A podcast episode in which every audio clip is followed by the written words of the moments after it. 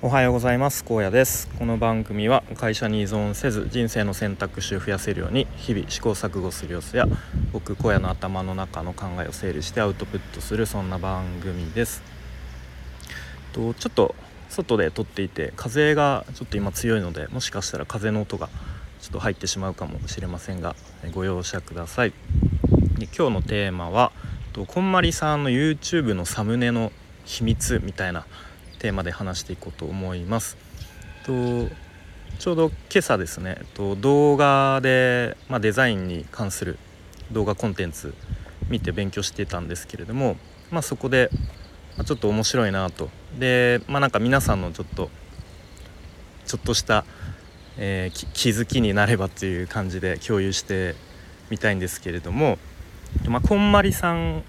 まあ、かなり有名なのでご存知の方も多いと思います思いますがと、まあ、僕ちょっとそんな詳しく知らないんですが、まあ、あの片付けで有名な方ですよね。うん、なんかとときめくみたいなと、まあ、そういうので、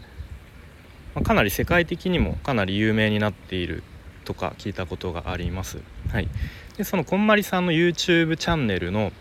サムネの話なんですね。でどうやら日本版と英語版で完全にチャンネルが分かれていてでその日本版と英語版でサムネの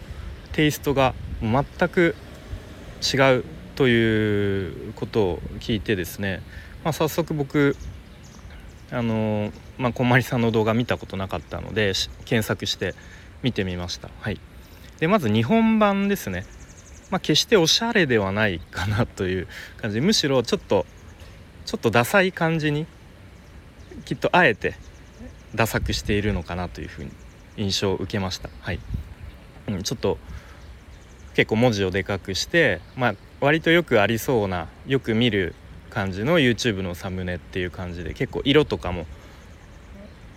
何ですか結構明るい色を使ったりとか、うん、まあ文字を目立たせる感じですね。うん、で、まあ、これっていうのはまあ目的が動画をタップして見てもらうことが、まあ、日本版だったら、まあ、ちょっとそういうダサくすることでタップされやすくななるんじゃないかなというふうまあそんなこと思いましたね。はい、で一方で、えっと、英語版の方はどうかっていうと英語版は、えっと、確かマリエ・近藤でローマ字で検索すると出てくると思うんですけれども、まあ、全く並んでるサムネパッと見ただけで、うんまあ、一見すると同一人物のチャンネルとは思えないような、えー、違いがわかると思います、うん、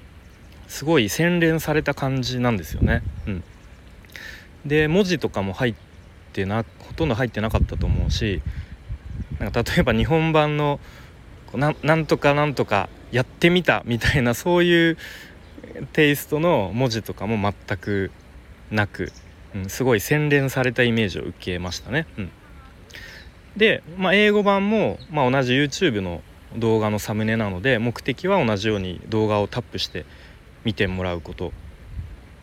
ということで、まあ、こういう英語版ではこういう洗練されたイメージになっていると思うんですね。うん、で、まあ、さっきからあさっきからというか、えーとまあ、繰り返しになりますがと、まあ、デザインっていうのはそもそも何のためにやるのかっていうところで目的がまずあってその目的のための、えー、問題解決課題解決としてデザインをするっていうのが、えー、根本的な本質的なところなのでこうそれを考えると日本版のまあ、日本版も英語版も目的は一緒ですよね。きっと YouTube の動画をサムネをタップして見てもらうこと、うん、そのための、まあ、問題解決として日本版だったらちょっとダサダサくする方がきっと、うん、クリック率とかなんかきっといろいろ分析をしたり、まあ、他の YouTuber さんのサムネを研究したりした結果こういう風になったのかなと。うん、で一方で英語版はきっとそういう風にダサくするとあのー、きっとタップされにくいんだろうなと。うん、なので逆に英語版はちょっと洗練された文字とかあまり入れないちょっとこうスタイリッシュというかそういう感じにしているんだろうなと 思いました。はい、なので結構デザインっていうとパッと思い浮かぶイメージとしてなんかおしゃれな感じが良いとかかっこいい感じが良いとかそういう洗練された感じが良いいいデザインだというイメージを、まあ、僕も最初はも持っていたんですけれども、まあ、それは一つの要素に過ぎなくて、うん、本当はこう目的がまずあって誰にどうしてもらいたいのかみたいな、うん、そのための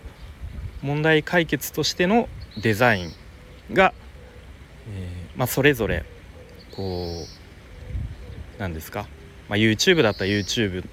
でさらに YouTube でも日本人にとっての